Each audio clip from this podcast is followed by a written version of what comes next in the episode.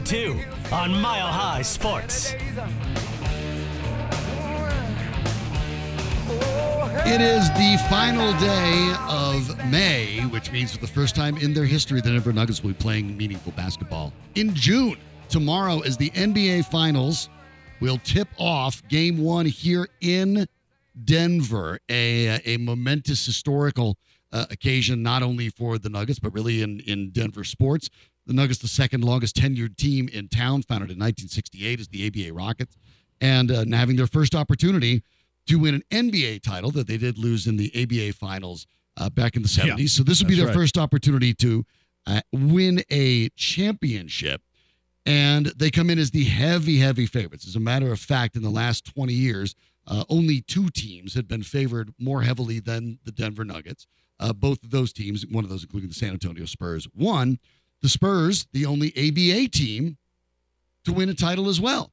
So That's right. the, the Nuggets finding Who are the themselves Spurs favored against? um, by more than the Nuggets are favored by now. Yeah. I, have to look at that one. I know the Warriors were the top one when they played Cleveland. Yeah. And, well, uh, which year? Yeah, I'll, I'll find. Was I'll, it I'll find that 2016, the year. Cleveland won? I don't. One time Cleveland beat 'em. 2018. Thank you. Yeah. It was And, uh, 2018 they were favored over Cleveland. Well, Right. yeah, I think that might have been a sweep. Right? Uh, yeah, it ended up being one sided. But the the I, idea here that the Nuggets are that heavily favored, and they should be. This is there's almost an idea here. I, it's kind of funny talking to, to fans and, and friends over the last. Maybe it was San days. Antonio, Cleveland, also with LeBron. It- it may have on been the other San Antonio, side. Cleveland, Uh, yeah. Cleveland's uh, uh, 07 title run, and it was LeBron's, of course. But it, in the first last yeah stint 20, 20 plus years at least, that's their the third Yeah, most uh, heavy fine. and that was favorite. sweep too for San Antonio. Well, and this is a, a one that you look at it and thinks thinks that you could have a sweep, but the teams have are in fact the uh, the Heat and the Nuggets were talking today down at uh, a Ball Arena, and some of that is still going on. But the idea now that there's maybe concern, can you be too much of a favorite? I, I think when you're uh, a fan of the Nuggets, when you've actually found yourself uh, following this team for years and years and years, you're the one who's been arguing that, well, don't worry about the odds. What the Nuggets can do to beat the odds is is this and that.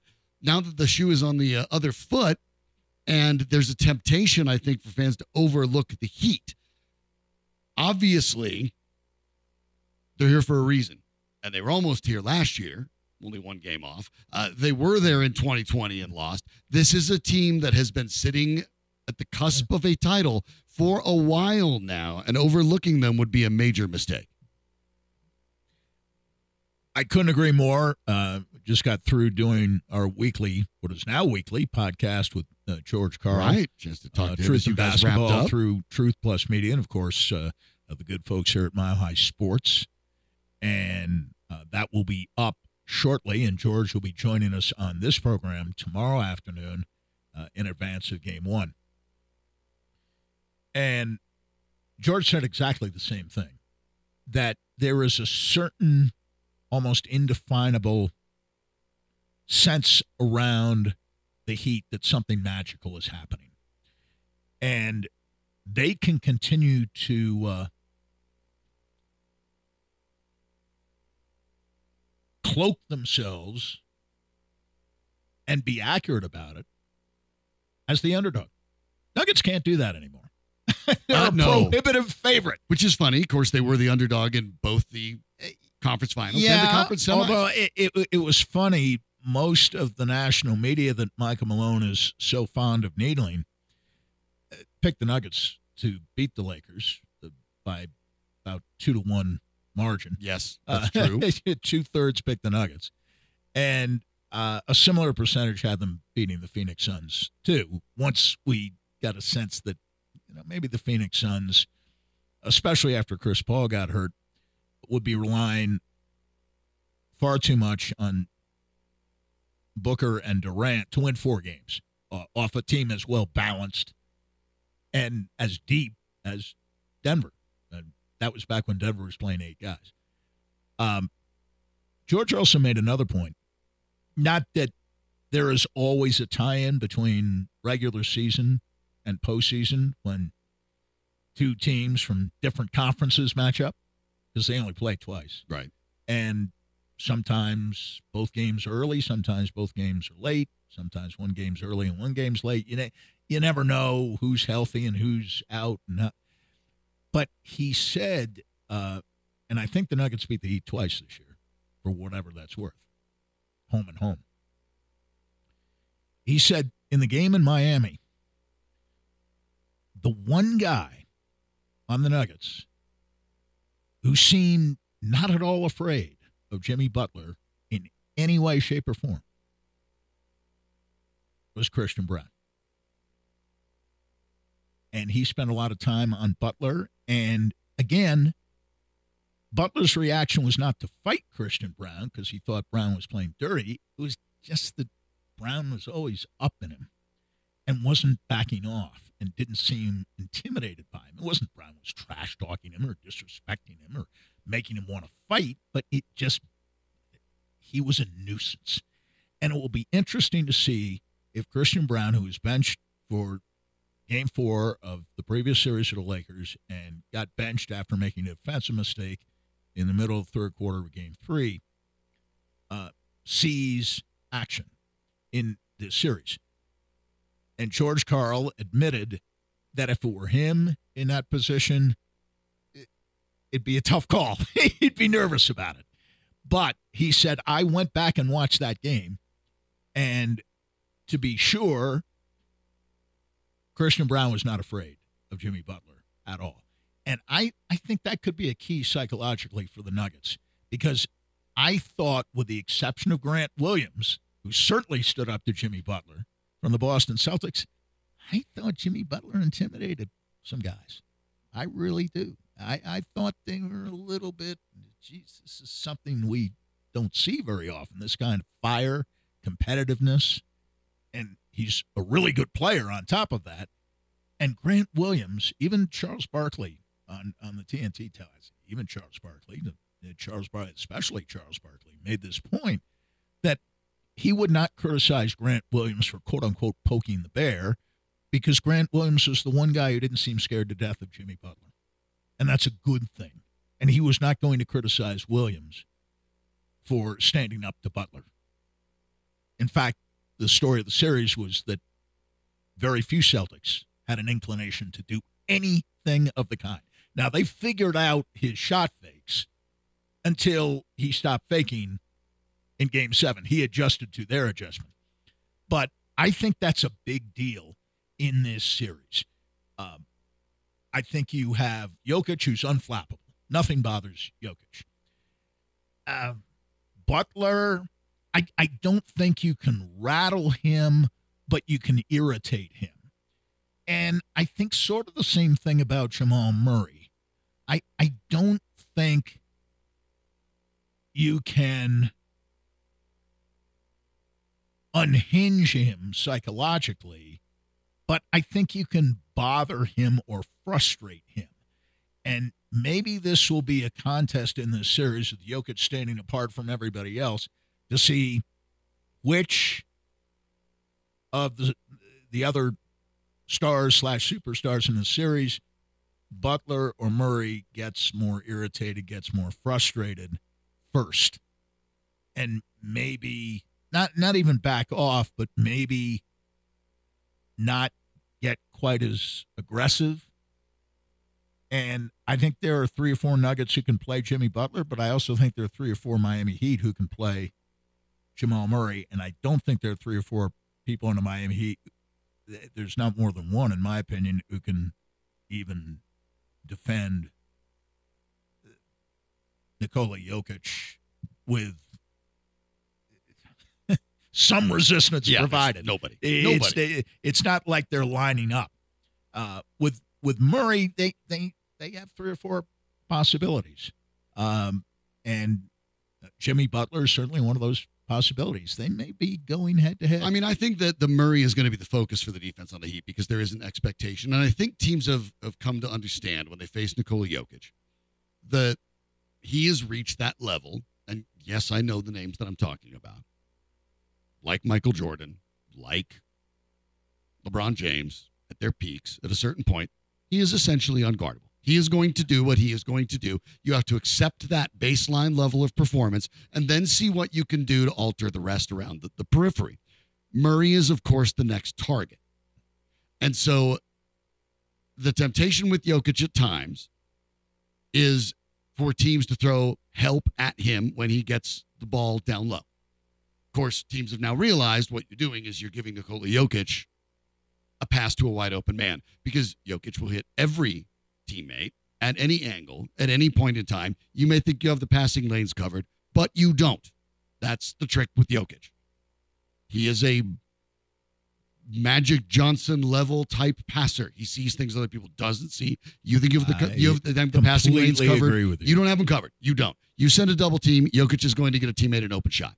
So teams this year, especially post All Star break, started to give up on the double teams and more or less understand that Jokic might go for 30 on us or more. We'll accept that as I'll long as he doesn't also get a dozen assists. in these playoffs, you have a better chance to beat the Nuggets when Jokic averages 42 points a game, 11 rebounds, and 11 assists than you do if he averages 30 points, 13 rebounds, and 10 assists. Mhm.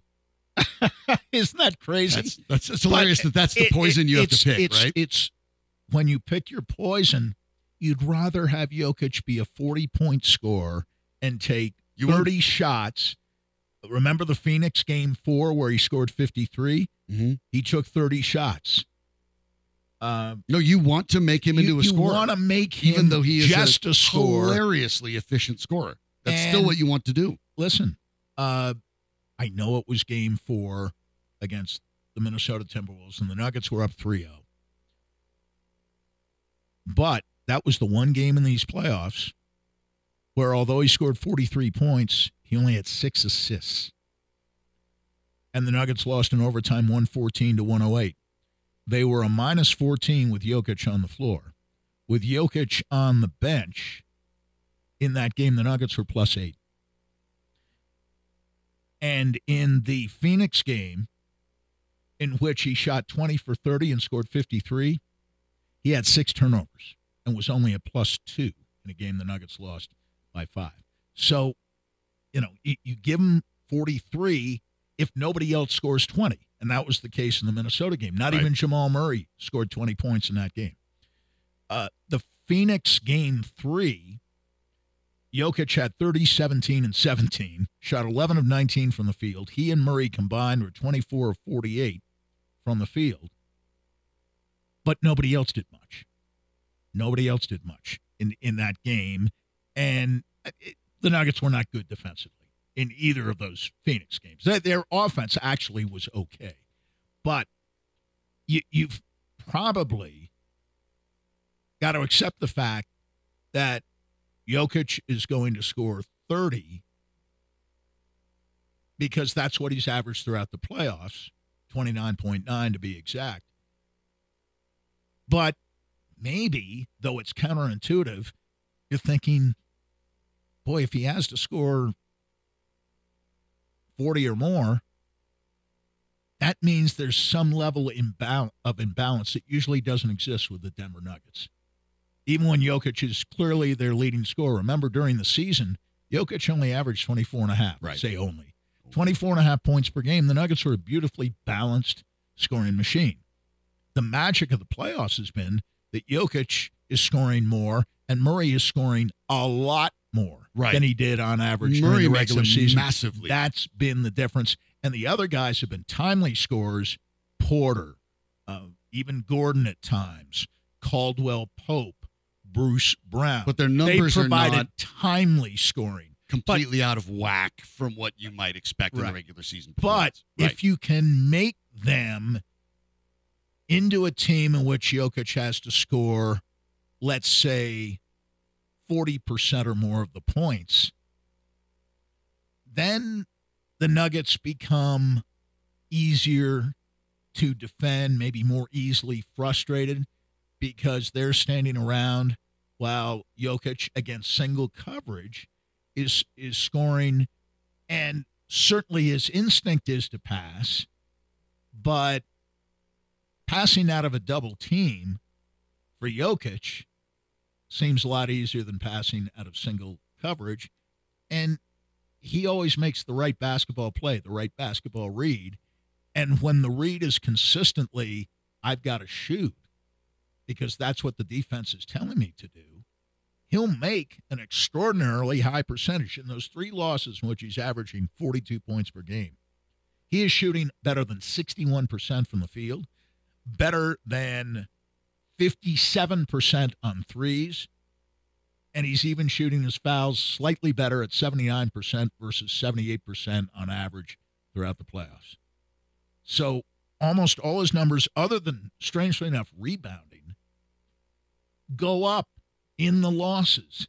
And again, it's counterintuitive. And you, you just hate to see one guy score as easily and effortlessly as Jokic does Yeah. without being tempted to say, boy, we got to double team Right. him. We got to cool him off. See, off. that's a good point But you have, that's Sandy. the way to go. It is double teaming is the worst thing to do. But you are right when you can say this in a vacuum and say unless Murray is on the is bench. the worst thing to do. unless I- I Murray is on that. the bench, maybe you do. But there is this is a game played by human beings, and you're right.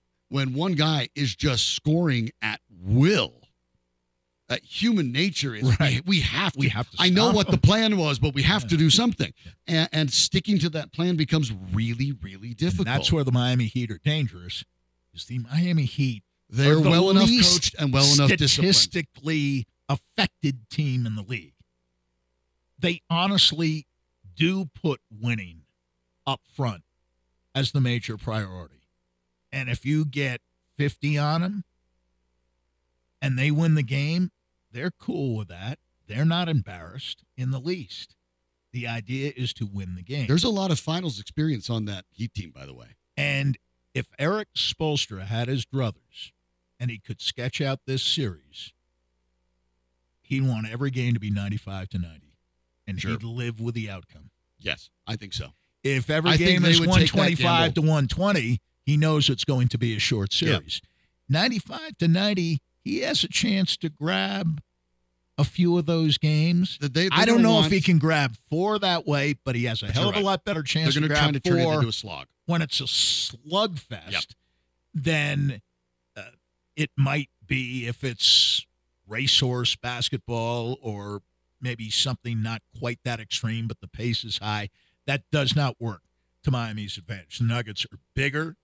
Uh, the Nuggets are more athletic. The Nuggets are more skilled. They have two of the best three players in the series. They probably have the fifth best, sixth best, and seventh best players in the series, too.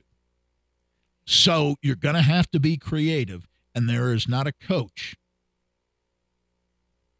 I don't believe at the present time on the face of the earth who is more creative, especially with defensive schemes, than Erik Spoelstra. Given the fact of what they'd had to do and what they'd have to do without Oladipo, without Tyler Herro, by the way, will not play in game one, according to uh, Spoelstra. It, we'll continue to break this I, down. I doubt he'll play in game two. Either. Want he to know your opinion. Miami. 303 831 1340 is the call or text line. But we have an interesting guest for you because uh, one of the biggest, well, entertainment products in the world. I'll have some numbers that are absolutely shocking for you about it. But uh, if you know video games or if you've ever played video games, you know NBA 2K. Gameplay designer Nino Samuel DaCzar is going to join us to talk about what makes the Nuggets special next. on Miley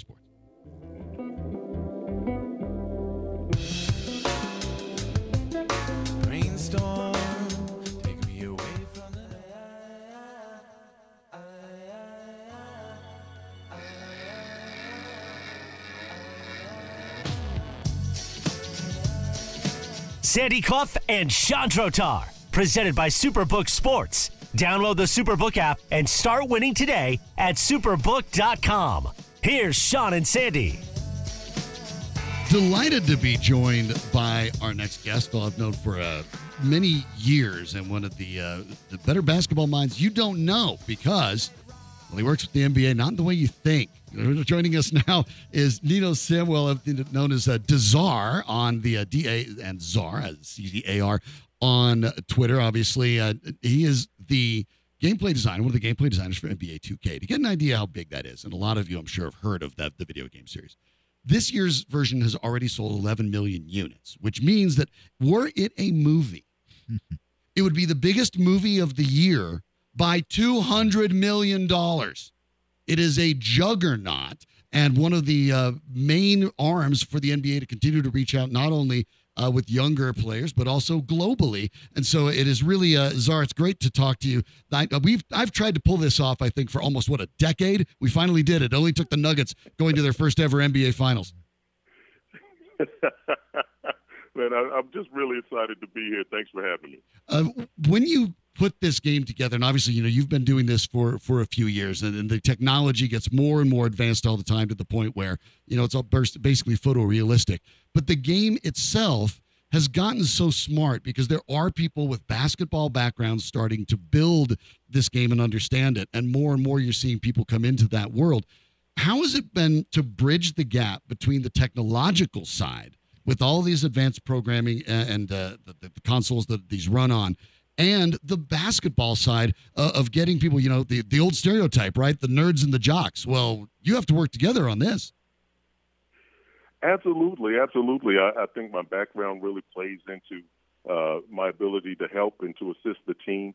Uh, it's hard to replace being in the gym around coaches for years and years, and you bring that background of the fundamentals of what makes something work. Instead of just saying, "Hey, that looks cool on TV," what are the basketball mechanics that allow that play to happen? And then try to reverse your process and put that into your tools and into the game is that how you're able to successfully translate the notion of how players think on the court into something that in the game is, for lack of a better term, realistic? Yeah, I mean, it, it happens on several layers. You know, uh, uh, we have people working on uh, player tendencies. We have people that work on attributes and ratings, and right. and where I come in is is really scouting, studying the NBA. What makes this team different than another team? how does this coach like to use the tools at his disposal and really try to bring that out so that if you're a fan of a certain team, especially a team like the Nuggets, you're going to see some of the, your favorite actions ran. How they get the ball to Jokic, how we get Murray open. You know, you're going to see great similarities between what happens in our game and what happens in uh, real life NBA.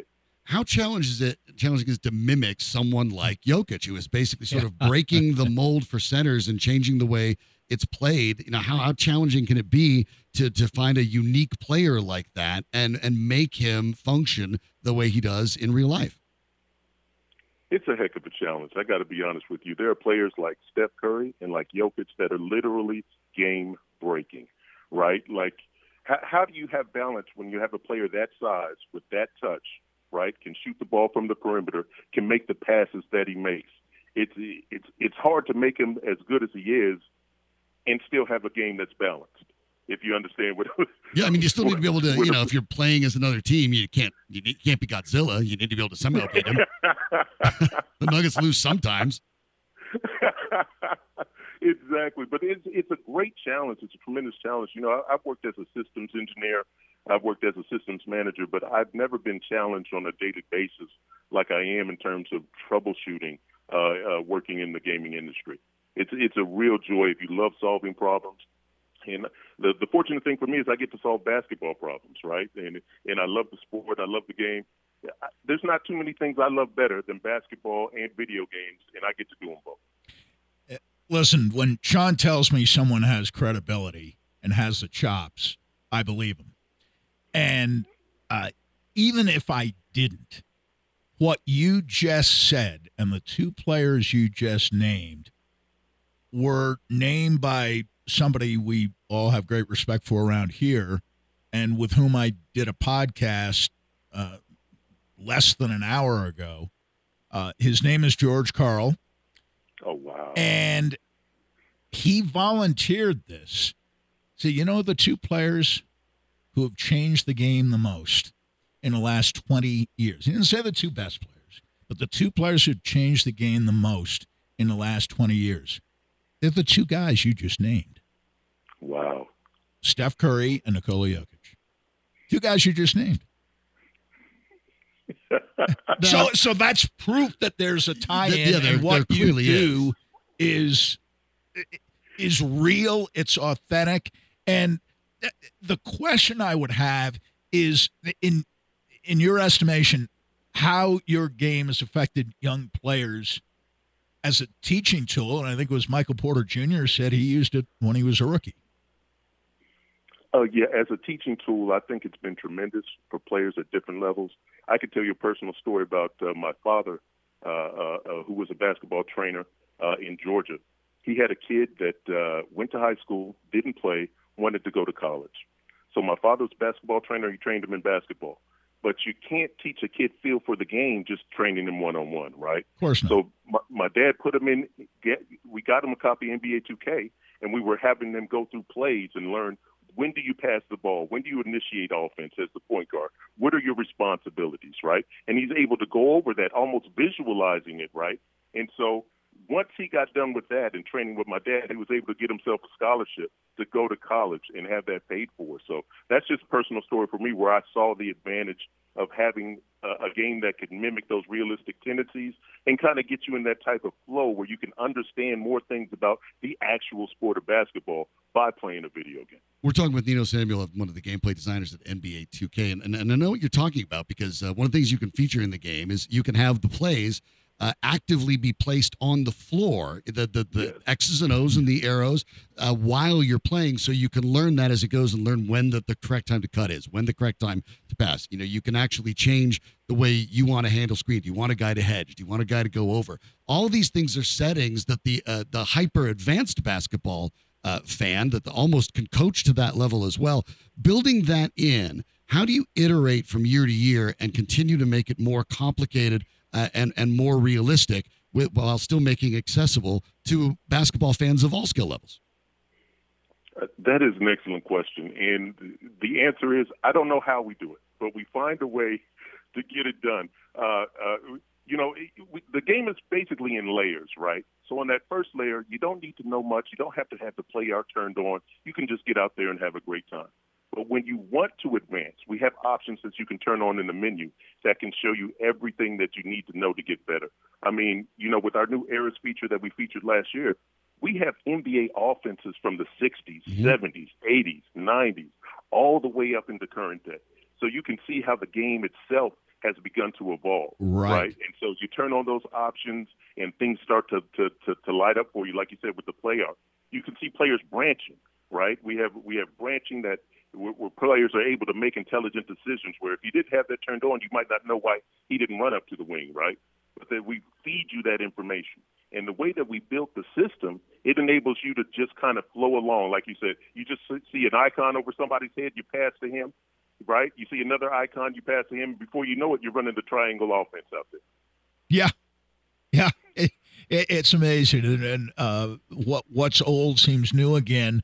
But I, I'm wondering, as you described the evolution of the game, if there's any one aspect that really sticks out for you that might not occur, uh, at least to the casual fan who hears about basketball, maybe as a sport changing more rapidly than any other sport has changed and and clearly become more international game than virtually uh, any other sport. If there's one thing you can point to that has changed most dramatically, or maybe there's something that's in the process of evolving and and still might reach a point that we can't even imagine in 2023. Well, the, the field is wide open for things that we can continue to do and, and continue to evolve the game. Yeah. Uh, basketball as a whole has gone through this growth process where, and I'm sure if you've been around the game for a minute, we had this thing where our players like to, on fast breaks, cut to the rim and get layups. Yes. And, and Oh yeah, I fans let us vaguely remember abruptly- that. Yeah.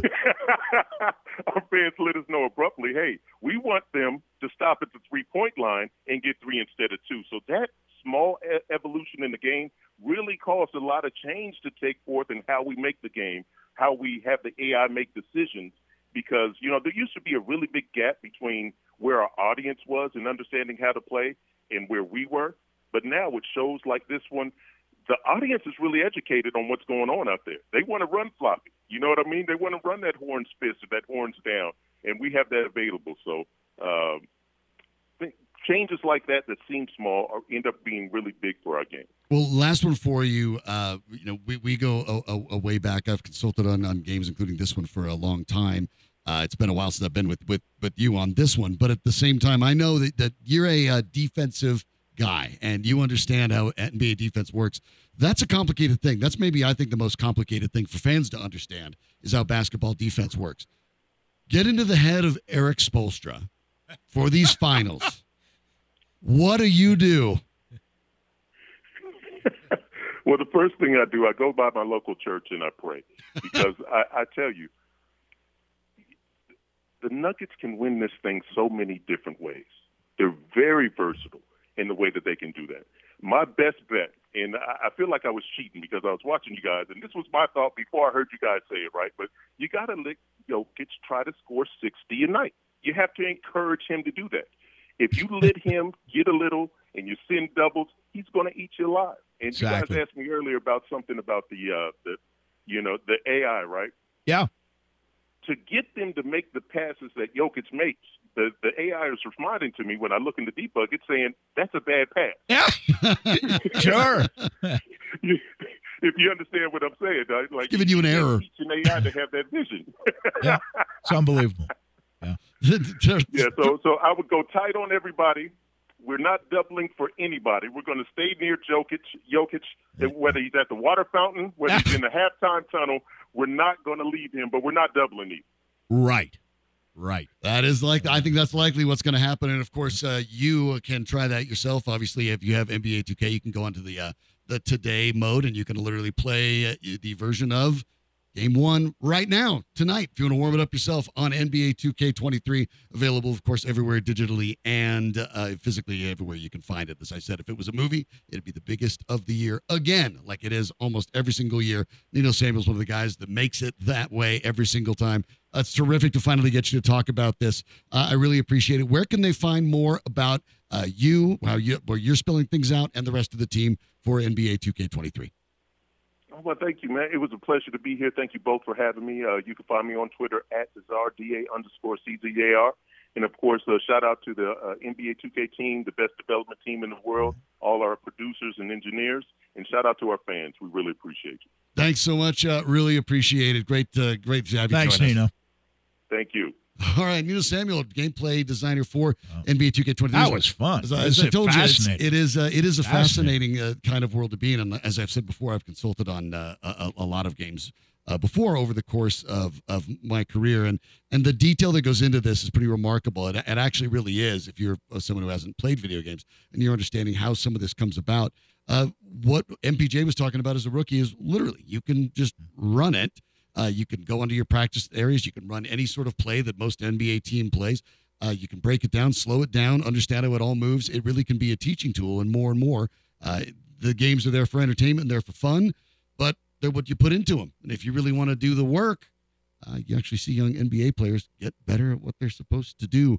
Uh, these worlds converge in fascinating ways. So it was nice to get uh, Nino Samuel on there to see uh, how it all comes together. And, and as you can see, a, a lot of real basketball acumen and knowledge goes into it now as well. So a really cool opportunity to talk to talk to him. So make sure you give him a follow at DaCzar on Twitter, DA underscore CZAR. And of course, the NBA 2K team, as uh, Deion Sanders would say, they're not hard to find. So, uh, you know, it's what happens when you sell 11 million copies uh, every single year. The Denver Nuggets, uh, with presumably one non-double team Nikola Jokic, as we all seem to agree, uh, has been the one constant. Can it remain so? How much better can he get? Well, there's some information about the way Nikola Jokic played in the playoffs compared to the regular season that might be revealing. I'll tell you more about it next on Mile High Sports.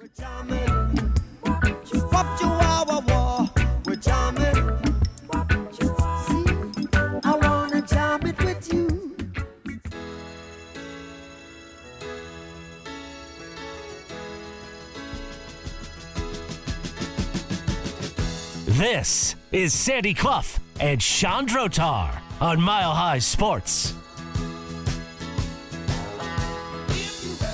That's right. You only have to think about tomorrow for one more day because it is game one tomorrow. The Nuggets will take on the Miami Heat. They are heavily expected to win the series. They are heavily expected to win game one. Although the Heat have opened on the road in each series this year Mm-hmm. and won game one. Mm-hmm. Now, I, I thought Every it was time. interesting because we've when we've gone over it this week the the history of teams with these five or more days of rest advantage. Yeah.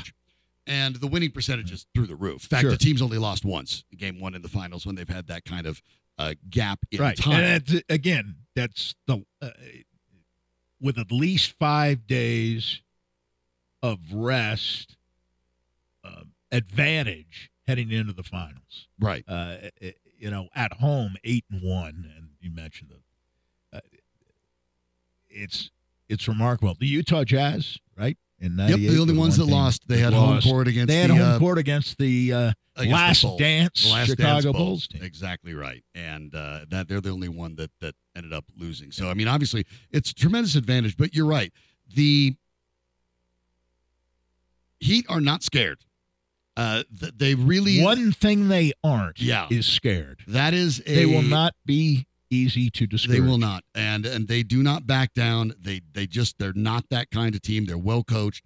Uh, Jimmy Butler is one of those guys, like Nikola Jokic, is unflappable on the court. He just is. Uh, you're not going to get him uh, off his game or what. Yes, there was the couple years ago he was arguing with the the Nuggets coaching staff, but Yeah, for the I- I- most part, uh, and that was you just got to make things difficult. I don't think Yeah. there'll be outward signs of frustration. Uh, and I don't even think with Murray there would be outward signs of frustration, but maybe you could sense it. And I think they're the two guys in, in this series who will be especially interesting to watch because uh, both teams have uh, uh, different options on uh, guarding those two players. Mhm. Uh, and and maybe you throw a lot at them and like throwing mud at the wall and seeing what It's sticks. interesting though because Jimmy Butler's been tremendous. He has been wearing down. The the numbers over the course of, of the playoffs, uh, as shooting it numbers are going that down, way to me. scoring numbers are down. Uh, the fatigue seems to be real because the numbers uh, don't tend to lie in that. Now, does, how much does that mean? I don't know if we necessarily uh, know just yet. We're going to find out when we play. But the things that we think about that worked with the Lakers, for example, right? When, when they were able to at least temporarily disrupt Jokic with uh, Rui Hachimura. The difference is the Heat don't have a guy like that. Uh, the the Heat are a, a comparatively undersized team. The only guys that they have uh, with size behind Adebayo, Cody Zeller and, and Kevin Love, are not particularly mobile guys. And the funny thing is, when I talk about not But mobile, Love's not even playing. uh, Love's not because even of playing. injury. He's been dinged up. Zeller, Zeller, hasn't gotten on they'll the have to they'll almost have to because I They'll think Adebayo is going to get in foul trouble. The, the the situation here for this team, I think, is to to try to, to to go ahead and say what Nikola Jokic talked about today at the press conference when he talked about you know we're the favorites. Who said we're the favorites? The media. And then someone said it's it's Vegas. And he said okay, but we were underdogs for the previous two series. So how does that work? And uh, he said I don't think there are favorites. I think this is you know, basically said this is the finals and this is as tough as it gets. That's the mindset the Nuggets have to have. You can't uh you've never been here. Only K- they- only they have a little KCP has been here. Uh and, and but there are he guys was in the bubble, and the Yeah. bubble is nothing like the atmosphere. there are guys on the Heat you'll have find in downtown The Denver. Heat have titles. Oh, Uh, absolutely. they have that little gold uh, tab on the back of their jerseys that indicates that they've won a title. The Nuggets don't. And it, I think this team is hungry enough and smart enough to understand that, to a certain extent, they don't entirely understand what they're facing, but they are ready to step up and play these games. Uh, it seems like to a man, uh, Michael Porter Jr. was on JJ Redick's podcast. Uh, that some of that is getting released today. Talked about how uh, Jokic does not care about awards, and that has bled over to the whole team now. And Michael Porter Jr. is one of the guys that Michael Malone singled out and said that his approach to the game has completely changed. At one point, saying if Bruce Brown needs to be in in the game to finish up, I just want to win. Yeah, I, I, I don't know that that's entirely true, but it's a good story that's out there, and I think the attitude of Porter has changed. Clearly changed. I, I don't know. Aaron Gordon, actually who is stated kind that, of uh, yeah, but- who knows? But but clearly the attitude from Porter Jr. has changed, and he talked about it a little bit with uh, with Redick. The idea that that this is a team that just wants to go win. They don't need a award. They don't need awards. They want to hoist the Right. Larry O'Brien Trophy. They want rings. Aaron Gordon has been a guy that was a, a, a five number five overall pick. Kind of languished in Orlando. The main thing you thought about his career is he's a guy that got robbed on a dunk contest once. He comes to Denver, and after getting himself sort of uh, ingratiated in with the Nuggets, has become kind of an ultimate glue guy. Well, he's figured out how to play with Jokic. Right. He's really figured it out. And, you know, it, there's been a nice balance to his game in the playoffs. Uh, I think he's been more selective for the most part with his three point shooting. Um, there are times he has to take it. Uh, he's not the greatest three point shooter in the world, but the fact that he's taking good threes has led to an unusually high percentage of three point conversions for him yes. for him.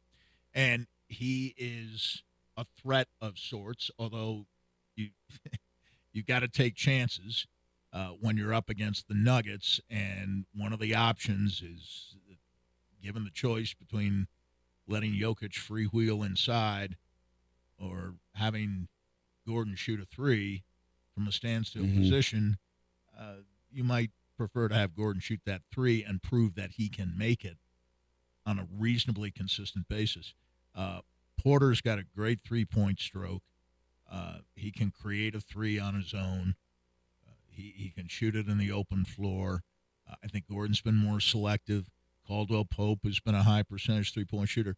I mean, the Nuggets haven't had anybody in the playoffs who- who- who is taking foolish threes. I mean, you can watch one quarter of a Boston Celtic game and see more foolish threes than you've seen from the Nuggets uh, throughout the entire playoff season to date. Yeah, and and it's worth noting that you know the conversion rate for the the Nuggets in threes, a- and this is where you look at it and go, okay, you know what is what is sustainable and what is not sustainable, and that part is is, tricky. This team is is very very good. Jokic is very very good, but out of a thousand career playoff shot attempts, it's a decent number. Jokic is actually ahead of Klay Thompson, Ray Allen, and Steph Curry by roughly 1% in three point shooting. Okay. Jamal Murray. He doesn't take as many, but right. Jamal but Murray in his career are good threes. is within 1% below Thompson, Allen, and Steph mm-hmm. Curry. Now, that's where you look at it, and I'm like, I, I like the Nuggets offense, but I, some of it, you can look at the statistics and say, Nikola Jokic is not a better three point shooter than Ray Allen or Steph Curry. No. Period. He's not. Jamal Murray is probably not less than 1% of a lesser three point shooter than those guys either. So, how much of this is sustainable? And this is where data becomes interesting. The thing is, it's sustainable for another seven games. For his career, will Nikola Jokic be a 41% three point shooter? Probably not. But is it sustainable for the next handful of games? Yes. Yes, it is. And so when you you look inside some of these numbers, it's easy to get wrapped up in it, but it's so important as we talked about it in the first segment, and we talked about it, you know, with Nino Samuel of NBA 2K. This is still a game played by human beings, and human beings have tendencies. Human beings uh, run hot and cold, and so for the Nuggets, even though they are putting up some almost comical numbers in these playoffs as an offense, it doesn't mean that it's going to fall off a cliff but it also doesn't mean that a very gritty Miami Heat team that hangs its hat on making games ugly and making them a slog and is coached by easily the best coach available, uh, really was the best coach in the playoffs, I think, uh, at all, because San Antonio and Gregg Popovich didn't make it. And I think Spoelstra's career uh, is slightly, given the fact that he's done over a span of time, I'm going to give him the edge over Kerr, uh, given the fact that he has had to be, I think, more creative to get his teams where they are. But you're talking about a guy that was the best coach in the playoffs anyway. And I don't expect the Nuggets to be able to do. You know, you heard about Anthony Davis and his multiple defensive players of the year and all that. And, and they and they don't have a Hachimura, but I don't think the Nuggets are going to be up in the 120s in very many of these games in this series. Doesn't mean they won't win, but I think Miami does have the ability to slow this game down. The Nuggets against the Lakers averaged 122.3 points per 100 possessions, with Murray on the floor 123.3 per 100 possessions, and with Murray and Jokic on the floor 125.3 per 100 possessions. Now that's one series, small sample size, but at least in terms of half court defense, there's nobody better than the Lakers, including the Miami Heat. Right. Where the Heat Great are point. much better than the Lakers is on the transition defensive side. they are much more willing and able to get back defensively than the Lakers are. And some of it is age, uh, uh, particularly with respect to James and Anthony Davis. And, you know, eh, James played with a foot injury that, by all rights, would have kept uh, mere mortals out entirely. I mean, that was a legitimate injury. Mm-hmm. And if it had been early in the regular season, he would have been off a lot longer uh, than he was uh, after the injury was sustained relatively late in the season. And he wanted to be back for the playoffs, and he even got back for a few regular season games uh, in the, in the end, and for the play-in game that they needed to win to secure the seventh seed.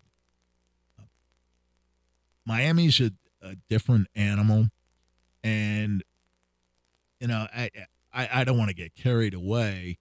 Uh, I, I I don't know how much zone we'll see, but there are things like box and one, Mm-hmm. triangle and two, that uh, even some great coaches of the game don't necessarily understand or deploy very often. Uh, Erik Spoelstra will deploy those kinds of defenses. And if he does, believe me, his team will be well drilled as to how to execute those types of defense. And I, I guess I think box and one more with respect to Jokic um, than I would triangle and two. Uh, I, I think the idea maybe in defending Murray would be to throw a lot of different defenders at him, not multiple defenders at the same time Because but yeah. different looks and see okay it, does this guy frustrate him a little because the Nuggets adjusted when LeBron James had success on Murray. But when they when the Lakers continued to deploy that, the Nuggets did find some workarounds, even Oh, though that was LeBron James. yeah they got better and and James actually later in the series guarded Jokic I instead. thought was, Was more effective probably the best guarding defender Jokic than he was yeah. on the occasions than anybody else. It is going to be fascinating. Of course, Miami uses zone defense more than any team in the playoffs. That is a defense that the Nuggets shred, as you can imagine, with Nikola yeah, Jokic and and helm. and you won't see it used the way it was against Boston.